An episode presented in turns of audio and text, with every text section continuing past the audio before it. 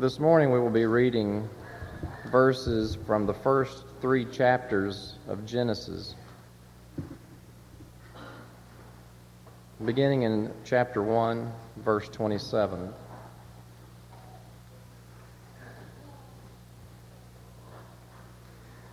So God created man in his own image. In the image of God, he created him. Male and female, he created them. Chapter 2, verse 15. Then the Lord God took the man and put him in the Garden of Eden to tend and keep it. And the Lord God commanded the man, saying, Of every tree of the garden you may freely eat, but of the tree of the knowledge of good and evil you shall not eat. For in the day that you eat of it, you shall surely die. Chapter 3, verse 1.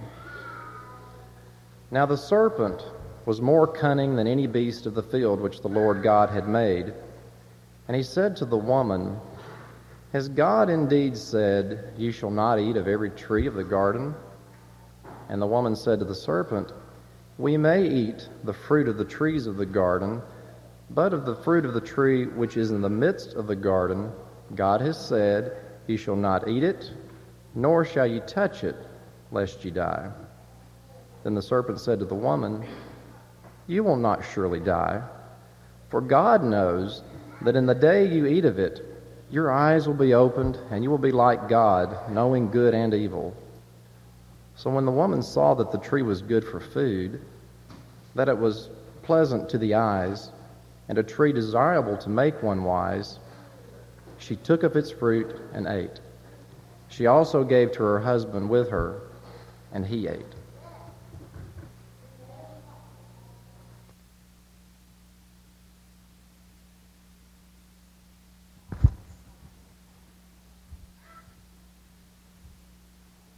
Good morning. It is good to see each of you. If you're visiting with us, thank you so much for being with us. You being here is an encouragement to us, and we hope that we can be an encouragement to you. Uh, I am David, and I've been introduced to many of you this morning over and over. As a matter of fact, Brent Fetzer uh, handed me a visitor's card and asked me to fill that out. And uh, I appreciate the friendliness of this congregation. I like it so much, I think I'm going to come back tonight. From the depths of my heart, I tell you, no matter where I roam, there's no place like Mount Juliet. And I, I love you and appreciate the opportunity to work with you. I've been putting off this series for years. Several of you have said from time to time, please do a series on parenting. It's a difficult series for me to do because I feel so inadequate at the topic itself. And so I hope you know, and I just want you to know that I know that you're not hearing from an expert this morning or for the next few Sunday mornings. We're simply going to take and look at God's Word, and we're going to see what God's Word has to say about one of the most important topics that a family can discuss. You know, Bill Cosby, I'm sure many of you have heard of his rendition of the passages of Scripture that were just read. Now, of course, it's not accurate with the Scripture, but it does bring a little bit of humor and a whole lot of reality to the struggle that we as parents have. God mentioned to Adam, now that fruit that's in the midst of the garden, do not eat of it. And Adam said, What? Huh? We have forbidden fruit? Hey, Eve, did you know we have forbidden fruit? No way. Yes, we do. God says, a reminder, do not eat of that fruit. Why? Because I'm your father. I told you so. A little bit later, God looks over and he sees them taking an unforbidden fruit break. He goes back over and says, Did I tell you not to do that? Uh, looks at Eve. Didn't I tell you not to do that? I don't know. Looks back to Adam. Why'd you do that? She made me do it. No, I didn't. Yes, I did. No, I didn't. So God decided I'm going to punish them. And the way I'm going to punish them, I'm going to give them their own children. And that's set in order the pattern that still exist even to this day. Now, for you young kids, I want to emphasize a lot of that I just told you is not accurate. What we read earlier in the scriptures is what is accurate. But the reason your parents are laughing is because we can relate to that in the fact that it's not easy being a parent. And the truth is, one of the greatest examples that we have in the scriptures of it not being easy is when God created his first children. He created first Adam and Eve, and from the beginning, there were struggles in those relationships. And so, if your family this morning is experiencing struggles between a parent and a child, I'd urge you to say to yourself, I'm not giving up. Families have had those problems as long as the earth has been around. Instead of giving up, I just want to go back and I want to see what's God's will for our home. What's God's way in my life for who I am in that home. If I'm a mother, if I'm a father, if I'm a child. Let's really leave here this morning with a greater determination to have a home more like God wants it to be. Will you agree to that this morning as we begin this study and as we study this for a few weeks? I know there's a lot of good homes here. It is so impressive to see men and women and youth that love each other and respect each other in their homes. I don't doubt that there's great homes here. But all of us, all of us have room for improvement. Let's go back and let's evaluate our life and let's evaluate our families and let's see what God's will would be for us this morning. The first thing that we see as we look in Genesis, the first chapter. In Genesis, we read in verse 27 what Michael has already read. And I want you, as I read this again, to think of the word image. What in the world does God mean by the word image? He says, So God created man in his own image. In the image of God, He created him male and female. He created them. Now, to give us a little more insight to this, we can drop down to the second chapter and read verse 7. This was not in our text this morning, but notice verse 7. And the Lord God formed man of the dust of the ground and, the breath, and breathed into his nostrils the breath of life, and man became a living soul. Now, what does it mean there that he created man in his own image. What does it mean when he said that he breathed in his nostrils the breath of life? Because at that very moment, we could have looked around if we would have been there, and we could have seen elephants running around, we could have seen dogs or cats, or we could have seen oxen or goats, and all of them were living beings. Why did he not breathe into them the breath of life? They were alive. So, what's the difference? What's the difference in all of these living creatures that were already made at that time and God breathing into man the breath of life? You see, the breath of life goes back to that previous passage when he says he's made after God's own image. Do you think that Adam had God's hair coloring? Is that why he said, Oh, he's made after my own image? Do you think that, that he would say to Eve, Oh, you have my, my complexion. That's why you're made. Of course not. We're not made after the, the physical image of God because God is a spirit, and they that worship God must worship in Him in spirit and truth. John, the fourth chapter, verse 23 and 24 teaches that. And so, what is the image that we're after? We're after the Spirit of God in the sense that we have been given a soul. It was breathed into mankind, and our soul will live on after our death. Now, I think I've shared with you before that on one occasion when this point was being developed in a sermon, not about parenting, but in another sermon at another place, this sweet, sweet lady met me in the back and she was so mad. And she began telling me about this wonderful dog that was a part of their family. And she just knew that that dog was so human like that it had a soul. And she said, I dare you to just take the Bible and prove that my dog doesn't have a soul. Thought on it a little bit, and you know, Peter, he recounted the occasion of the ark. You know, there were a lot of living beings in that ark. But you remember, Peter said there were only eight souls in that ark. What's the point? We're living in a time where there's a lot of things competing for the worth and the value of humans. There's nothing wrong with loving our pets. But, friends, a pet doesn't come close to the worth of a human simply because God breathed into every human being a soul. He didn't breathe that into a dog or a cat. He didn't breathe into your career a soul. but He did into your children's beings. He didn't breathe into your hobby a soul, but He did breathe that into your children.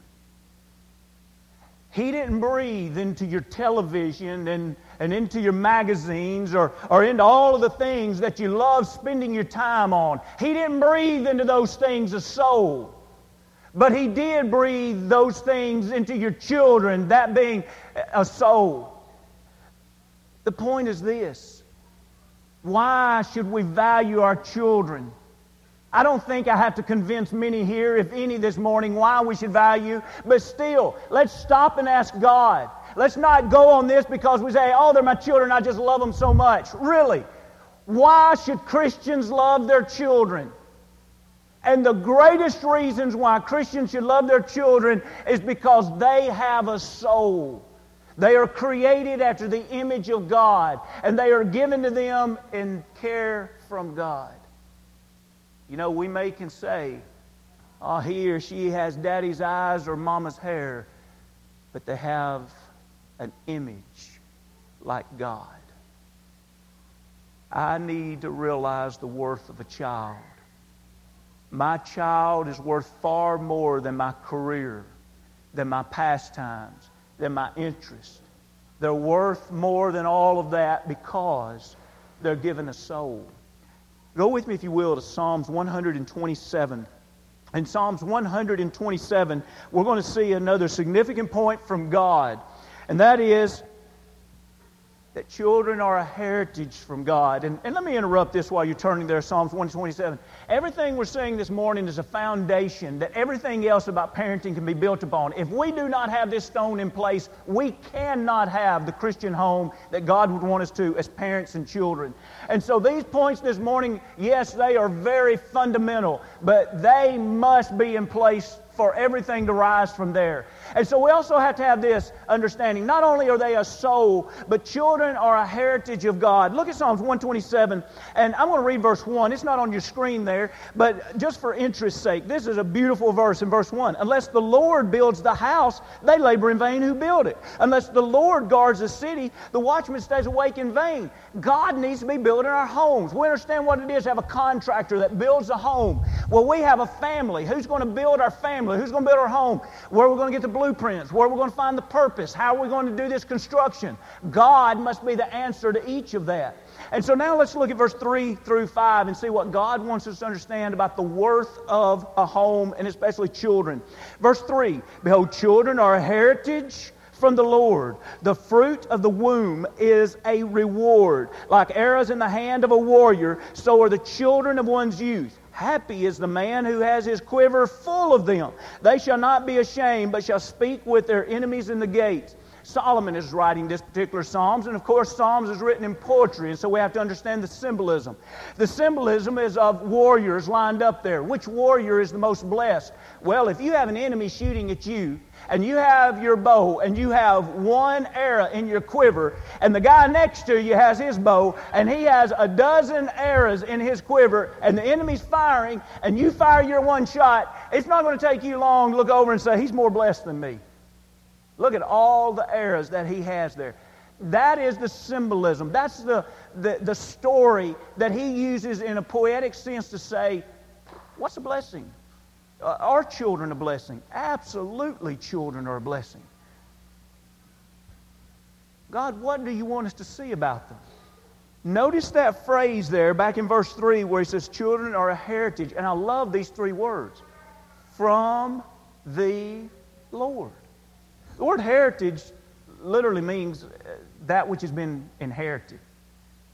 You know, I remember when, when my uh, grandmother passed away, and my grandfather had already passed away on my mother's side. And, and of course, we were very much involved in the whole funeral process and all. But after we went back home, Mama called one day and said, David, uh, the whole family, cousins that live close by, uncles and aunts, everybody's coming in and, and we're cleaning out the home. Is there anything particular you want? And I said, Well, I, I don't want to ask for something that other family members really want. But yes, I definitely want something from their home, just as, as keepsake. She said, Well, what do you want? And I just thought, what is it that I see all the time? And I said, you know those everyday plates that are white that have those little pink roses all around them? Matter of fact, I just said plates, and Mama said, you mean her everyday plates? I said, yeah. I mean those that have a pink bowl that goes with them? She said, you want those? I said, yeah, I've eaten on those all my life. That's what I think of when I think of going to my grandmother's house is that those plates. Now, if you'll come to my house, I can serve you on those same plates. I've been eating on them all my life. Now, we understand clearly what an inheritance is it's a gift from someone else. Now, notice in the example I just gave you, there's not really a lot of worth to what I just said to you. Because to you, those plates wouldn't, you probably wouldn't buy them at a yard sale for a quarter a piece. Now, to me, you understand why they have great worth. But to you, they would have no worth. So the Lord doesn't want to confuse things here and just say it's an inheritance because all of us have probably inherited things that had really not a great amount of worth to them. So did you notice that next phrase? In verse 3, not only did he say they are from the Lord, but he says the fruit of the womb is a reward. Now that reward there is speaking of the great price. In other words, yes, it's from the Lord and it's something of a great reward. It's something of a payment and it's a wonderful, it's a positive thing. Children are a blessing. Our society questions that sometimes.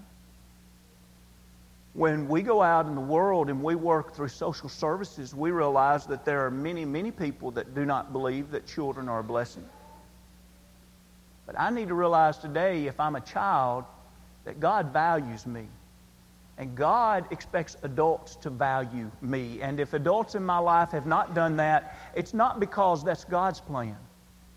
God's plan is for children to be considered a gift from Him and a great reward at that. I want to read to you just a few lines out of an article that when I read the last part of this article, I honestly had to go back and read it a few times. This person is very serious in this article, and uh, I wouldn't give them much credence in anything that they write after reading this article. But in this particular article, they were uh, writing an article about ways that you can enjoy things that the wealthy can enjoy if you don't have much money. And they give nine things that you can do. It's creative traveling tips, the way you can go places that otherwise you might not be able to go, or wear certain things in a wardrobe that you might not otherwise be able to afford. Things like that, that as I was reading along, yeah, that makes sense, makes sense, makes sense. And got down to number nine, and here's how number nine reads Get married, and this is talking about being happy equated with rich, which is a very worldly mindset anyway. Get married, but don't have kids. According to Andrew Oswald, an economist in England and something of an expert on the intersection of money and happiness, getting married adds a happiness factor that is equivalent to having $100,000 added to your household income. Now, this is not true of having children, Oswald says.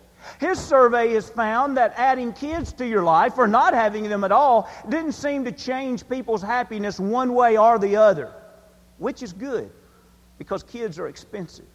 And since most rich people just send their children away to a boarding school anyway, you could argue that the best thing for living cheap but looking rich is to not have the little monsters in the first place. And again, I emphasize to you, this is a serious article all the way through. This is a very worldly advice on what's the worth of children. Well, getting married is, it adds a lot of happiness to life, but don't have those children. Cost you a lot of money. They just turn into monsters. I can't imagine that. But again, I'm wanting this this morning to lay uh, the fundamentals from God's Word. You know what? If we think like God thinks, we can't imagine that. Because God doesn't look at the cost and the inconveniences that children bring into our lives as trouble. God looks at the gift that He gives us through giving children. As Mark has prayed this morning, beautiful petition to God on all of our behalf about our families. He really prayed the outline of this sermon. He talked about the fact that they're a soul from God placed in our care for a little while. We've just studied the fact that it's a soul. This point, we've just studied it's from God. Look with me, if you will, to 2 Samuel, the 12th chapter. 2 Samuel, the 12th chapter, will make the point that God helps us to see through a story. We just read from Solomon in the psalmist, and now we're going to read about his father in a situation where his older brother died. His brother died in, in infancy. And you remember this is just after Nathan has came and reminded David of the horrible sin he's committed and the need that he has to make that repentance in his life. And so he makes that turn and he repents, but yet the consequences are not all taken away. And so the son becomes very ill and then dies. And so we read in 2 Samuel, the 12th chapter, look in verse 22 and 23. David says, While the child was alive, I fasted and wept, for I said, Who can tell whether the Lord will be gracious to me that the child may live? But now he is dead. Why should I fast? Can I bring him back again? I shall go to him, but he shall not return to me. David realized upon the death of his infant son that that soul was going to go and it was going to be with God for an eternity. And he wanted to share that same eternity with his son. When we think of the aspect of parenting, do we believe and do we live with our actions reflecting the fact that we realize our children will spend an eternity somewhere. Of course, we need to live in view of that ourselves every day also. But Matthew, the 25th chapter, makes it very clear the destiny of anyone that's on this earth. The Lord is going to come. He's sitting on that throne and He's going to make a division. All of the sheep are going to be on the right side and they will be delivered to the Father. All of those that will be divided to the left side, the goats, they will depart from the presence of God forever, damned into eternal hell. I have to believe that. I can't be the parent God wants me to be and not build everything that I do as a parent upon that concept. My children, just like me, will spend an eternity somewhere. They came from God. They are a gift from God. They are a reward from God. They are in our care. And in the following weeks, we'll talk about the things that we can do in the area of discipline, whether it's training, correction, punishment, etc., to help our children be pointed back to God. But the last point this morning, let's go to Ephesians, the fifth chapter. Ephesians, the fifth chapter, we can place all of this in the area of the responsibility, especially in Ephesians, the fifth chapter, the father. But as we look at it as it relates to children, this would definitely be shared with the mother also. Now, Ephesians, the fifth chapter, let's be real clear. I don't, I don't want to mislead you in the scriptures. We're studying a passage where he has talked about the responsibility and the blessing that Christ has been to the church. He was the head of the church and the tremendous sacrifice he made for the church to be saved. And then he lays that as a parallel beside the fact that a husband ought to be a blessing to his family, that a husband ought to be head of the home. He ought to be willing to make those sacrifices so the spiritual blessings would flow throughout his home also. Now, that's the parallel there. Now, I think that it's appropriate to make at least application out of this text that if that's what the head of the home is doing for his wife, he would do those same things for his children. And so let's notice here as we see this, we're in Ephesians, the fifth chapter, and let's back up and begin reading at 25, but especially notice 27. Husbands, love your wives just as Christ also loved the church and gave himself for her, that he might sanctify and cleanse her with the washing of the water by the word, that he might present her to himself a glorious church not having spot or wrinkle or any such thing, but that she should be holy and without blemish. Christ, why did you even come to this earth?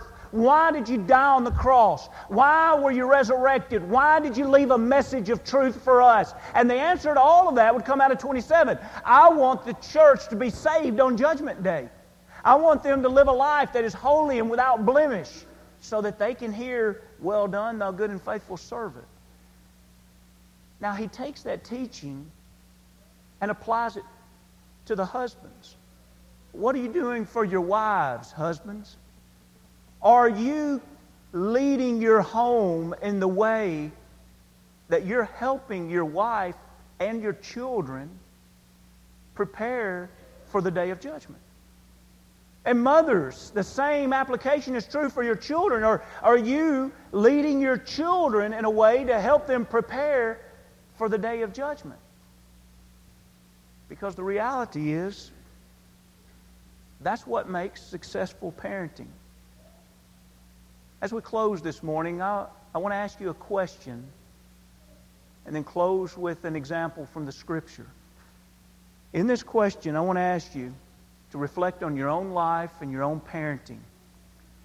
First and foremost, are we raising athletes? Intellectual standouts? First and foremost, are we striving to raise popular teenagers? Teenagers that are stylish and well dressed? musicians. Just fill it in with anything. First and foremost, are we striving to raise those individuals? Or can we honestly say, first and foremost, we're striving to mold a soul that has been loaned to us from God so that they can grow closer to God all the days on this earth and return back to spending eternity with Him.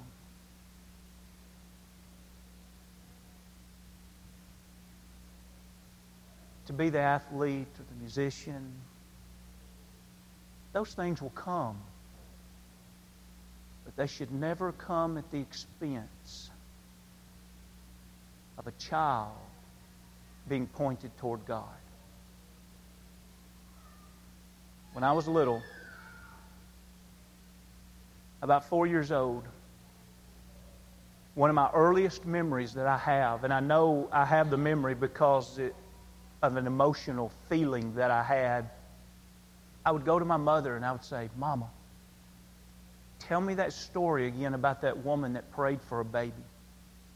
And she'd scoop me up, and we'd go to our green rocking chair we always sat and talked in, and she would hold me and rock me, and she would begin telling me about Hannah that wanted a baby so bad. She prayed and she cried and she promised God that if he would give her that baby, that she would give that son back in service to God. And God answered her prayer. When that little boy was just weaned, she took him and she placed him in the priest's care. And she gave her little boy back to God's service. And for the rest of the days of his life, he grew up without his mother and father there. And he remained faithful unto his death in God's service. And when my mother would tell that story, I would cry. And I remember the pain that I would feel. You know, today, I almost cry for another reason. Today, I think about it from the parent standpoint. By nature, I'm selfish. Am I willing to say, as I parent my children, not my will, but thy will be done? I can't say that, I'm messing up somewhere in my parenting. I can rest assured. Because they're a soul given from God that will spend an eternity somewhere. And God's placed it in parents' hands to help shape them and mold them and point them back to God. And that way, we all should become a Hannah type. Before I can work on my children, I have to work on myself. If your life is not right with Christ this morning, I urge you to make it right. There's a father that wants to adopt you into his family, Romans the eighth chapter. He wants you to cry, Abba, Father. He wants you to look upon him as a father that loves like no other. He's a father that will forgive. He's a father that has already sacrificed. He's a father that wants to spend time with you every moment of an eternity.